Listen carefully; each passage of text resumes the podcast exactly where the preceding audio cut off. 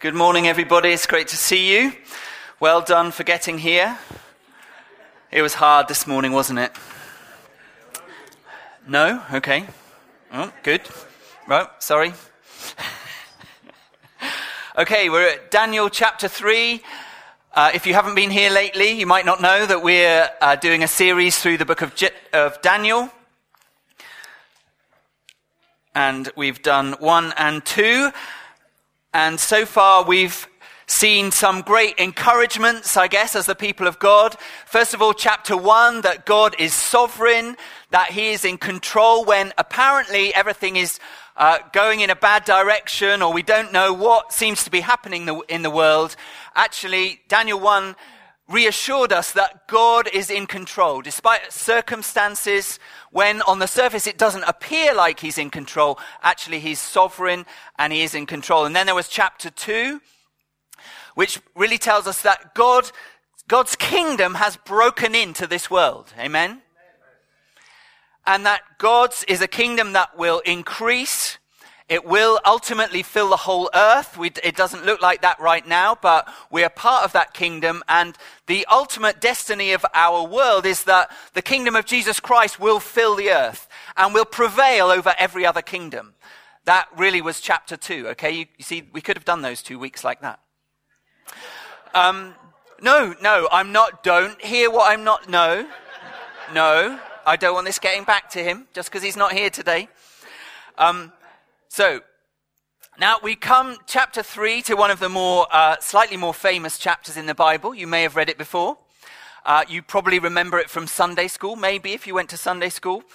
Um, this is uh, Daniel's friends in the fiery furnace. So, King Nebuchadnezzar, who's in charge of Babylon and the whole empire around there, he makes an image of gold and he requires everybody within the kingdom to bow down before the image of gold. The Jews who are in exile in Babylon, you'll remember this, all the professional classes from Israel have been taken into exile in Babylon to be assimilated into that culture. But the, the the friends of Daniel, Shadrach, Meshach, and Abednego, that we've been, we've been following their story, and they refuse to bow down to Nebuchadnezzar's image of gold and are reported to the king. And that's where we're going to pick up the story, uh, Daniel 3, uh, verse 14. And I've just asked Helen to come and read it for us today.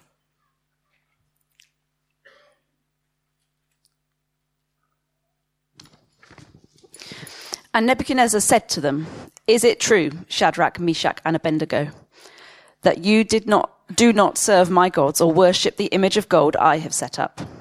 Now, when you hear the sound of the horn, flute, zither, lyre, harp, pipe, and all kinds of music, if you are ready to fall down and worship the image I made, very good. But if you do not worship it, you will be thrown immediately into a blazing furnace. Then what God will be able to rescue you from my hand? Shadrach, Meshach, and Abednego replied to him, King Nebuchadnezzar, we do not need to defend ourselves before you in this matter. If we are thrown into the blazing furnace, the God we serve is able to deliver us from it, and he will deliver us from your majesty's hand. But even if he does not, we want you to know, your majesty, that we will not serve your gods or worship the image of gold you have set up. Then Nebuchadnezzar was furious with Shadrach, Meshach, and Abednego, and his attitude towards them changed. He ordered the furnace heated seven times hotter than usual and commanded some of the strongest soldiers in his army to tie up Shadrach, Meshach, and Abednego and throw them into the blazing furnace. So these men, wearing their robes, trousers, turbans, and other clothes, were bound and thrown into the blazing furnace. The king's command was so urgent and the furnace so hot that the flames of the fire killed the soldiers who took up Shadrach, Meshach, and Abednego. And these three men, firmly tied, fell into the blazing furnace. Then King Nebuchadnezzar leapt to his feet in amazement and asked his advisers, Weren't there three men that we tied up and threw into the fire? And they replied, Certainly, Your Majesty. And he said, Look, I see four men walking around in the fire, unbound and unharmed, and the fourth looks like a son of the gods. Nebuchadnezzar then approached the opening of the blazing furnace and shouted, Shadrach, Meshach, and Abednego, servants of the Most High God, come out, come here.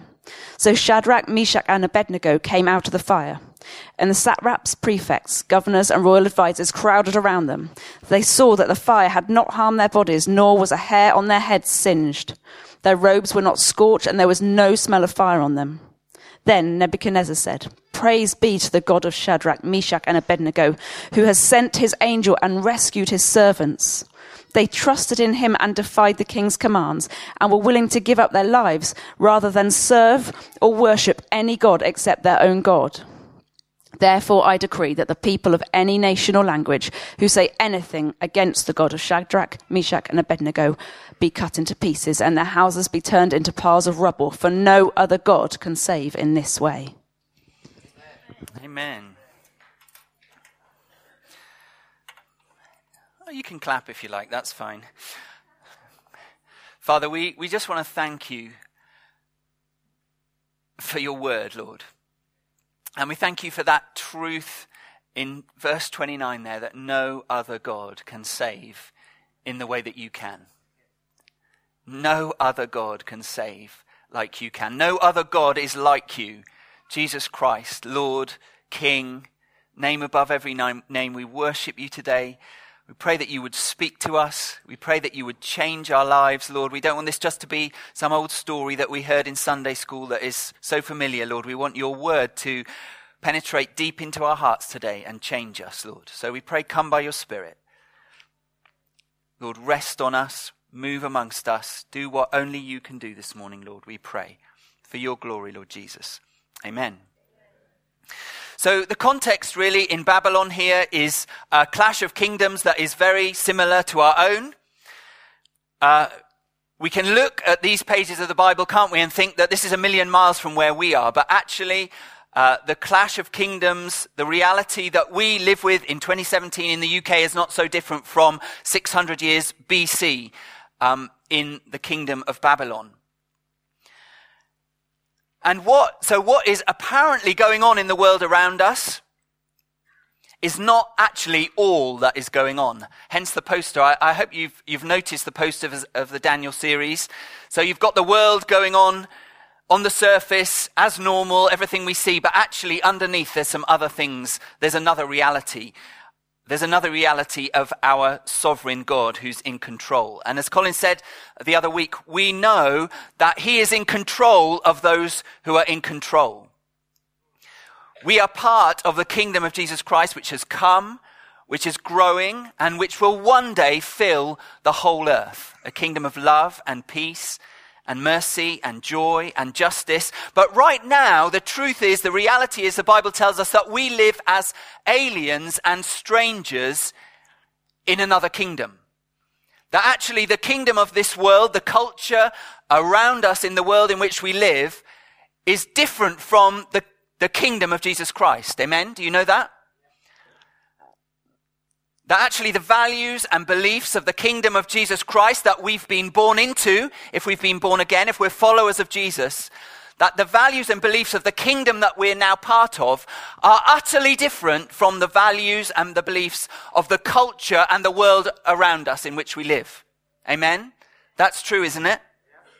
And the Bible tells us that we are aliens and strangers, therefore, that this world is not our home that once we're born into the kingdom of Jesus Christ, that we become his followers, that we make him Lord, actually, what goes on in the world around us in that culture is alien to us. It's foreign to us. And we should feel a little bit out of place, therefore. And so the question for us is, and the question that we get to in chapter 3 of Daniel, when this backdrop has been painted, is how then do we live in this clash of cultures. How then do we live when we're citizens of one kingdom, living according to the values and the truths of our king? How do we live in the context of a completely different set of values and a completely different kingdom around us? How do we live? What does it look like to live faithfully to Jesus Christ in that, in that kingdom, in that context? And Daniel chapter 3 is just a great chapter for giving us some pointers, I believe, to what it looks like to live faithfully as Jesus' kingdom members, if you like, as his people within this alien world. And there's some very clear challenges to us as Christians. And the first one is this that true faith in Jesus Christ, true following of Him in the context of a world with a different set of values, true faith cannot be privatized. That's the key message of chapter 3. True faith cannot be hidden away.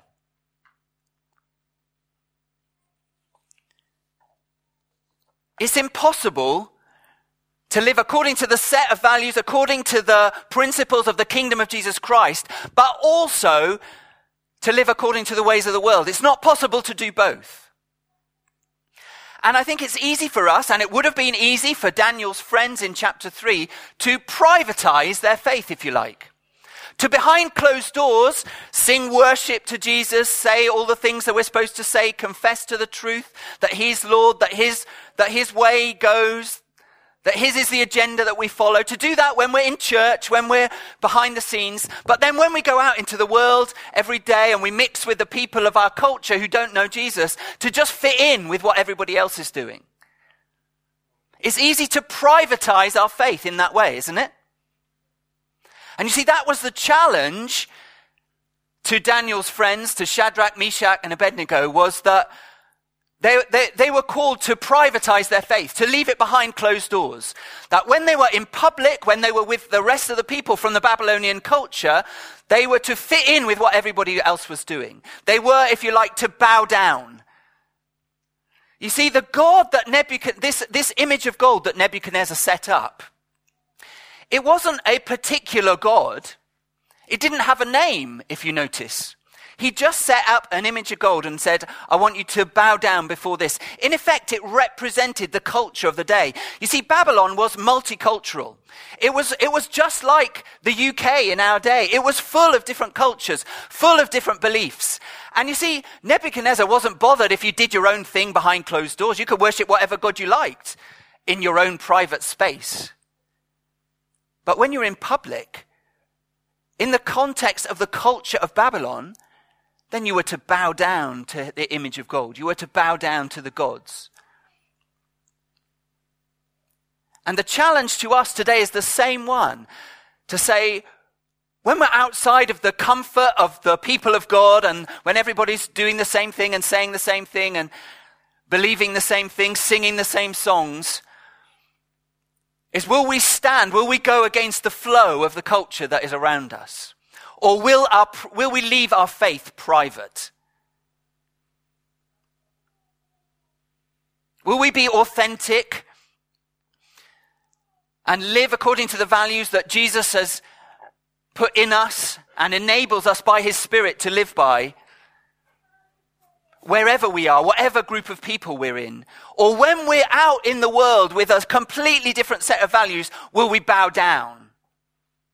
Will we fit in with the culture around? Will we fit in with everybody else? And that's the challenge to us. And the response of Daniel's friends is no, we're not going to privatize our faith. We believe in the true living God. We'll follow his ways. We'll live according with, uh, to his purposes and his truth wherever we are. We will not bow down to the prevailing culture.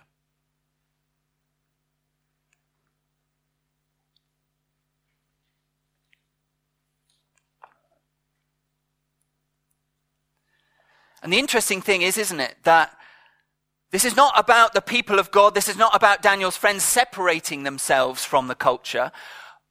On the contrary, absolutely the opposite of that.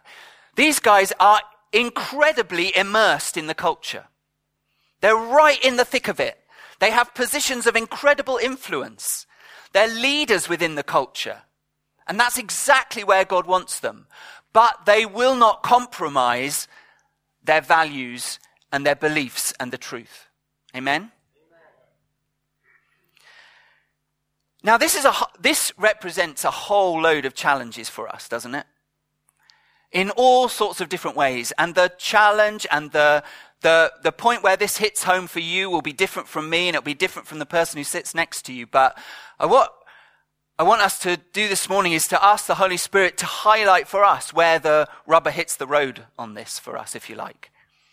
Where is it that we feel that tug between what the kingdom of God tells us, what Jesus Christ is calling us to do, how he's calling us to live, where we feel the tug between that and the prevailing culture in the world around, where we feel the pull to bow down to the God, to, to the, to the God of the, of the culture around, to bow down to Nebuchadnezzar's God, if you like.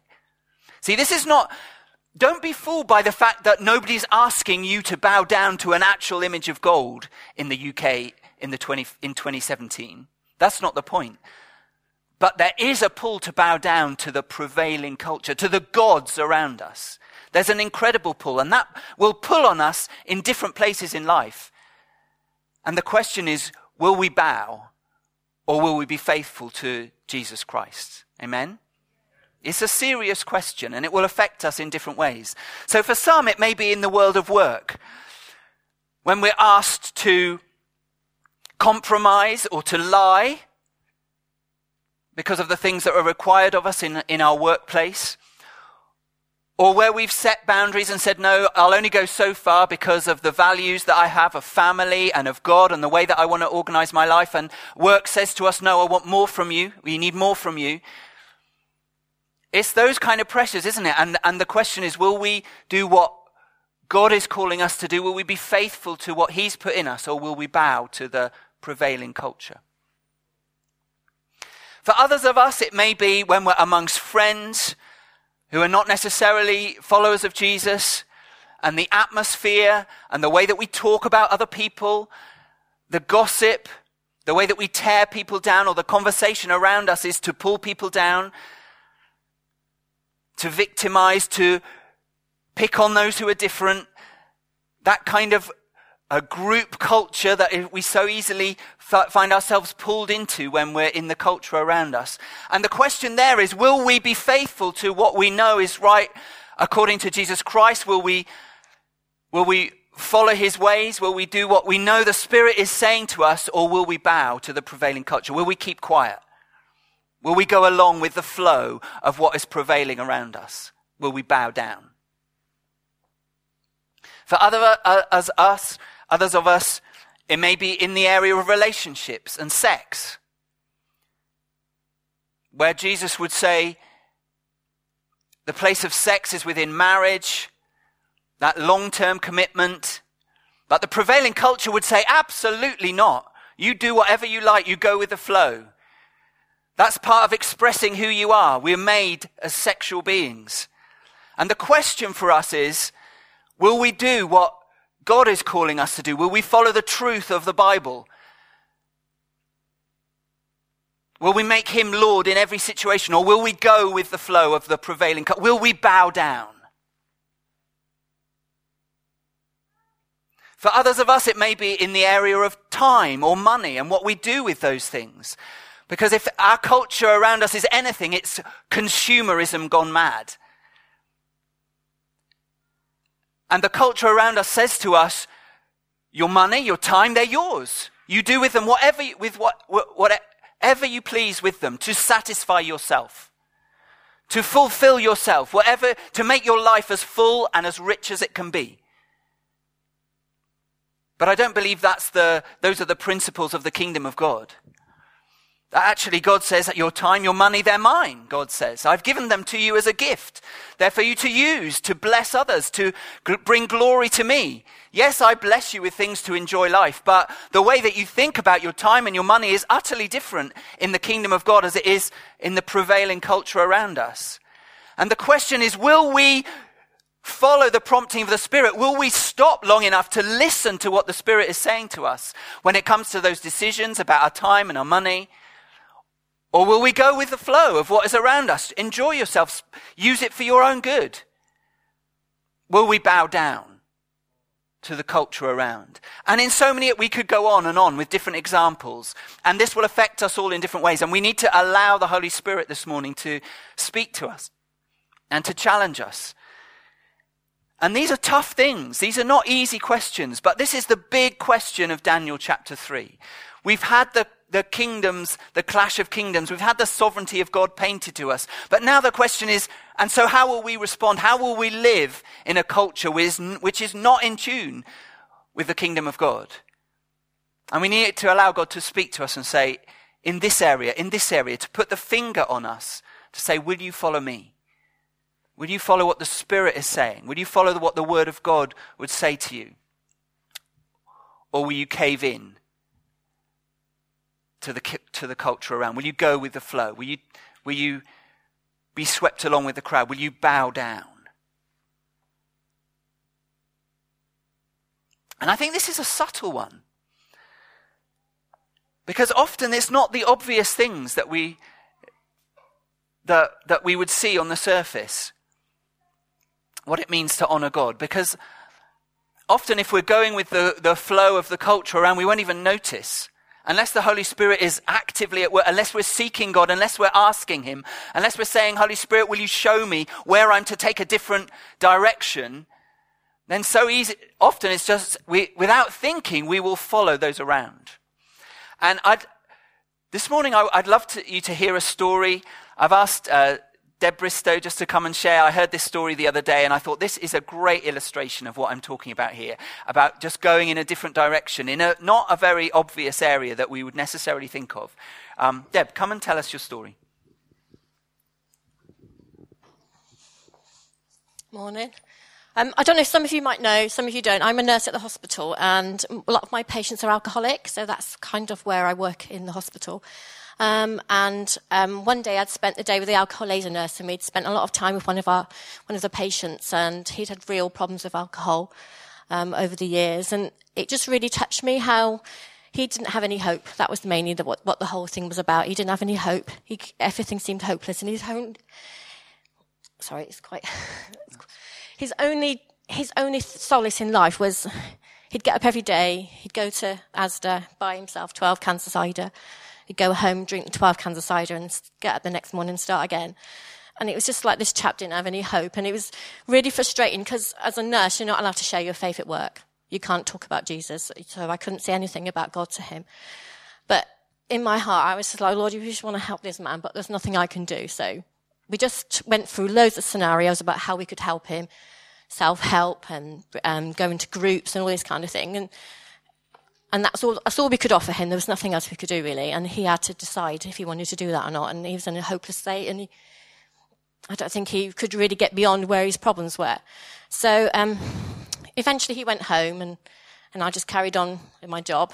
And then a few weeks later, I'd been out for the day with my friend and we were walking through the town centre. It's about six o'clock at night. And um, she was about to go home, and sitting on a park bench in the, in the town centre outside Debenhams was this chap, surrounded by cans of cider. Now, I could have walked by, but I chose not to. So I went over to him and said, Hi, how are you doing? What are you doing sitting here? Look, you did so well. You dried out. Why are you gone back to this again? And he was just like, I just got so lonely. I didn't, I got no, nothing to do. Nothing, you know, my life is just useless. And at that moment, I, I knew I had, to, I had, to, go into the Tesco's and I said, look, I've got to go to Tesco's. I'll come out. I'm going to go shopping and then I'll come out and I'll have a chat with you. So I went into Tesco's and as I came out, he was actually sat there watching the door to make sure I came over. So I went over to him and sat on the bench with him and we just chatted and I was in my uniform so I could be who I wanted to be. So I just turned around to him and I said, look, what I'm going to tell you, you might not agree with, if I said, but you know, it isn't hopeless. There is a God that loves you, and there's nothing that you've done that he can't forgive you for or love you for. And he just sat there and he said, I really appreciate you saying that. I might not believe what you're telling me, but thank you for sharing that with me. So we just had this conversation, and then I was like, right, what are you going to do now? And he's going, well, I don't know. I'll just sit here. And I said, no, you're going to go home. You're going to get on the bus. And then tomorrow you're going to get up and you're going to go to the, the rehab center. And he was like, oh, I don't know. I said, no, no, no, you're going to do this. So I was being quite um, forceful with him. Part of me was like, do I get on the bus with him? Then I thought, no, I better be safe. So, so I didn't do that. But I, part of me would have done that. So anyway, I decided the next morning I'd ring the alcohol liaison services and let them know I've spoken to this chap. And later on the day, they called me back to say he turned up, he remembered our conversation, and he was going back on the program. Now, I've seen him since, and obviously it's very difficult for, for people with alcohol problems to actually get over them. But at that moment, God did something, and he did something in my heart for him. And that's just really what my story was about. Brilliant.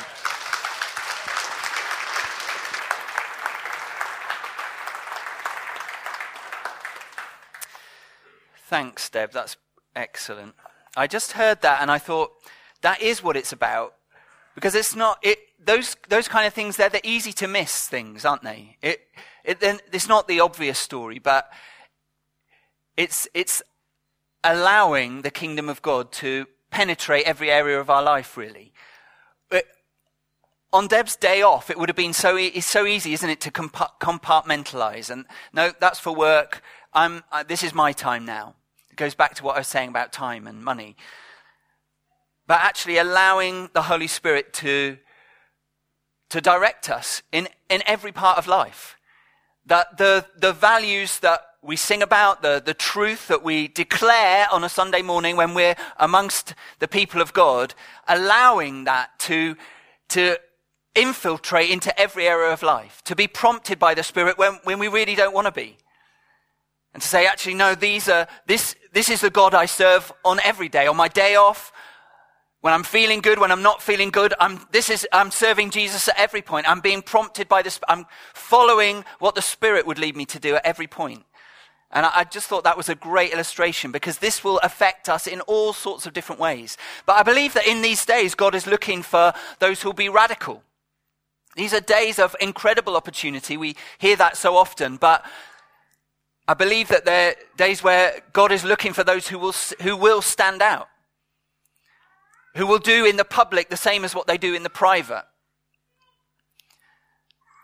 who, when they hear that whisper of the Spirit, will go, No, I'm going to go against my agenda. I'm going to put down the things that I was planning to do, the things that uh, were, were on my agenda, and our agendas are so full, aren't they? and I'm going to I'm going to follow what God would have me do. I'm going to I'm going to go on adventures with God in this kingdom, and I, I find this a huge challenge.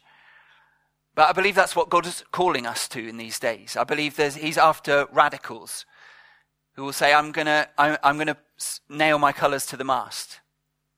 I will go and stand out. It will be uncomfortable. It was un, it was uncomfortable for Daniel's friends in Daniel chapter three, wasn't it? The, these standing out in this way, not bowing down to the prevailing culture, is, is not without cost. These are, they're moments of tension. But do you know what I mean? Do you know what? If, if you've got those moments of tension in life where you're like, oh, I know that the, the Spirit's calling me to do this, but I, I really, I just want to go with the flow. I just want to do this. If, if there are those, those moments of tension in life like that, I believe that's good. You should be encouraged. I think the worrying time is where there aren't those, because it probably means we've already bowed down. Because if, if the Bible is anything to, to go by, then we're going to come across conflicts all over the place in life. Tension points where the Spirit will be pulling us one way, but the kingdom uh, of the, of the world around us will be pulling us in the other direction. And we're going to feel that tension, and we should. And we need to pray for one another and stand with one another and encourage one another in that, to be obedient, to follow, to not bow down. I say, if you're not feeling that, then worry and ask God to stir your heart. Because if we're followers of the Most High God, then we're going to feel those things. Amen? Let me give you t- two other quick challenges before we finish. So that's the main thing. Don't privatize your faith. What does genuine faith look like in this clash of cultures? It looks like faith that is the same in public and in private. That will not bow down to the prevailing culture that says, no, I nail my colors to the mast. I'm a follower of Jesus Christ.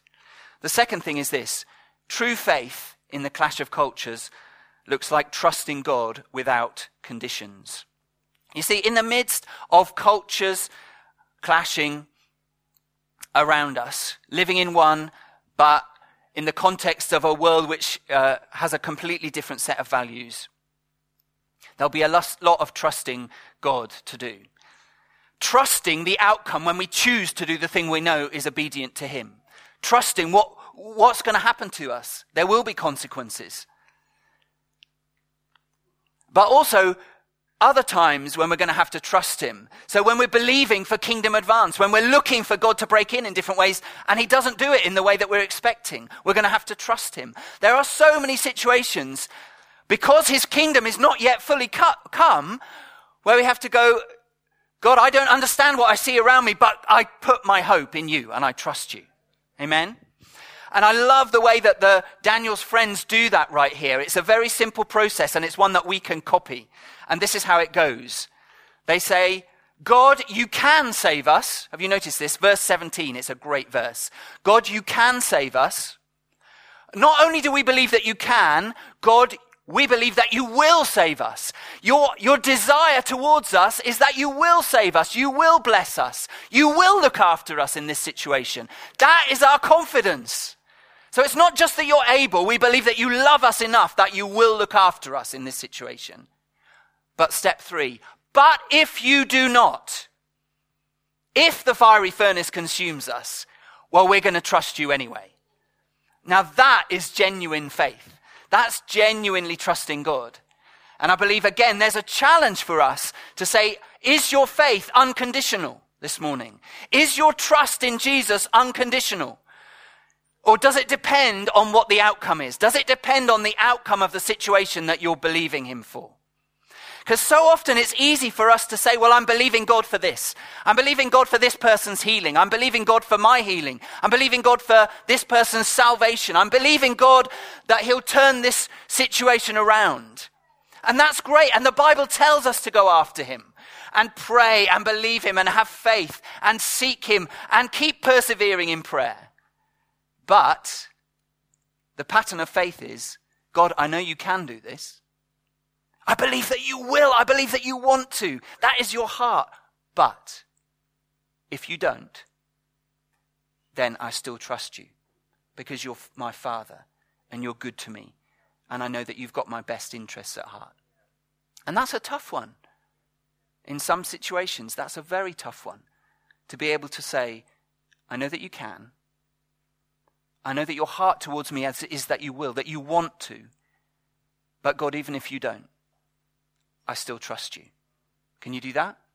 That's the call to us today. That's the second thing. The third challenge is this faith expects suffering, but expects God to turn up in the midst of it. So, in the midst of this clash of kingdoms that we find ourselves living in, we can expect suffering. The Bible is clear on that. We can expect trials. We, we can expect to go through difficult things. Some of it is just to do with being human, to, be, to do with living in a, a fallen world. Some of it may result specifically from going against the flow of the prevailing culture that we've already talked about. So 1 Peter 4 says this Dear friends, do not be surprised at the fiery ordeal that has come on you to test you, as though something strange were happening to you. We don't have time to go into the detail of this today, except to say we should expect those trials. We should expect those difficult patches. We should expect to suffer in different ways. But in the midst of it, we understand from Daniel 3, we're to learn two things. We're to hold on to two things, to know two things. And the first one is this to quote Nebuchadnezzar in his moment of revelation in verse 29 no other God, small g, saves in the way that the true God does. No other God saves like him. No other God saves like our God. Amen? God sent his son, Jesus, to die on a cross in our place so that we wouldn't have to face the wrath of God. And he caused him to rise again. He pulled him out of death so that the kingdom that belongs to Jesus Christ might ultimately prevail and that one day it would fill the whole earth. And we'll be part of that. If you're a believer in Jesus Christ, then you're part of that kingdom that will ultimately fill the earth. And you don't have to face the wrath of God because Jesus has faced it on your behalf. No other God saves like that. Amen?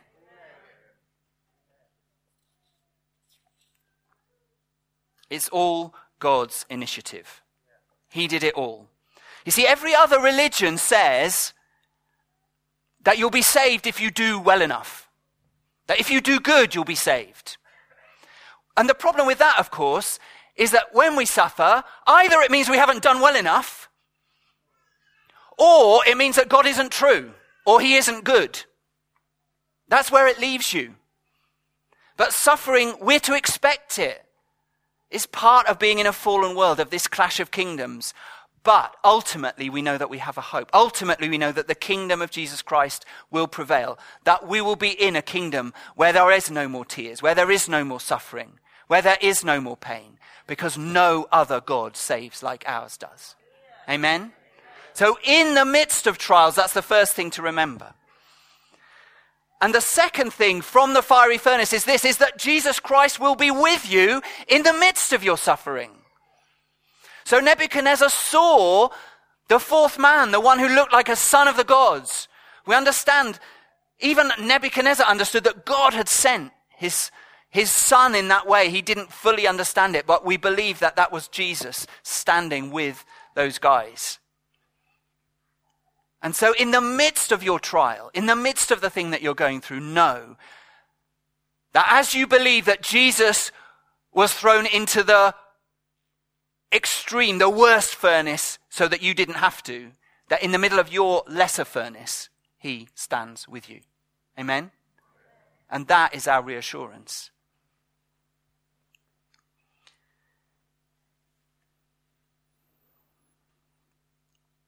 So if that's you today, let me read these words from Isaiah 43.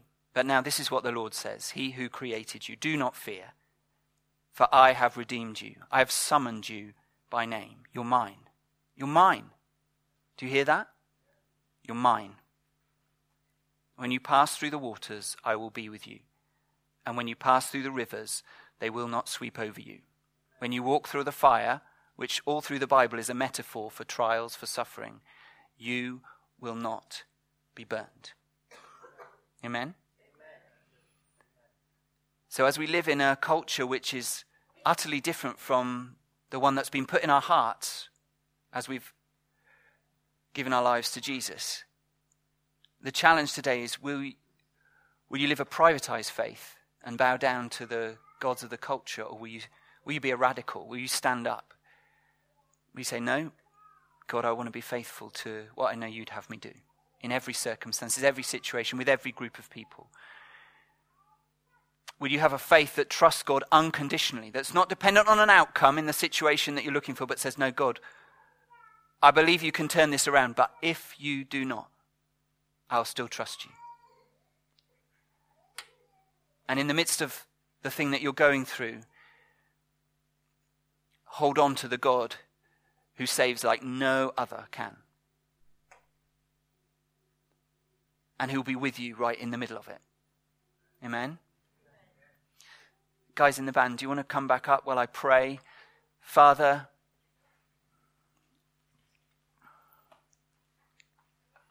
actually, while we're seated, can we just close our eyes? I'd love to just pray briefly, just as before the band uh, leads us back into worship. If, if any one of those three things has just done something in you, prodded something in you, if you're living with that clash of cultures right now, and there's that, that pull between the spirit and the, the world around, or if there's a challenge to trust God unconditionally, whatever the outcome in the situation that you're facing, or if you're in the middle of a, a trial and you need to know that God is with you, what, can you just stand before me right now? Just stand, not before me, sorry, before God, but before, let's just take this moment just to acknowledge Him and say, Will you, will you step in, Lord? Father, will you come by your Spirit right now, each one? Let's lift our hands before God. Just allow Him to come by His Spirit to touch you. Father, I pray that you would be at work by your Spirit this morning. Lord, I pray for radicals to be raised up in our day who will follow you whatever, Lord. And I pray in the midst of suffering that everyone might know that you're right there. Lord, I pray, come, Holy Spirit, right now. Rest on each one of my brothers and sisters standing before you, Father. Rest on them, Lord. Be at work. Bless. I bless you in the name of Jesus. Amen.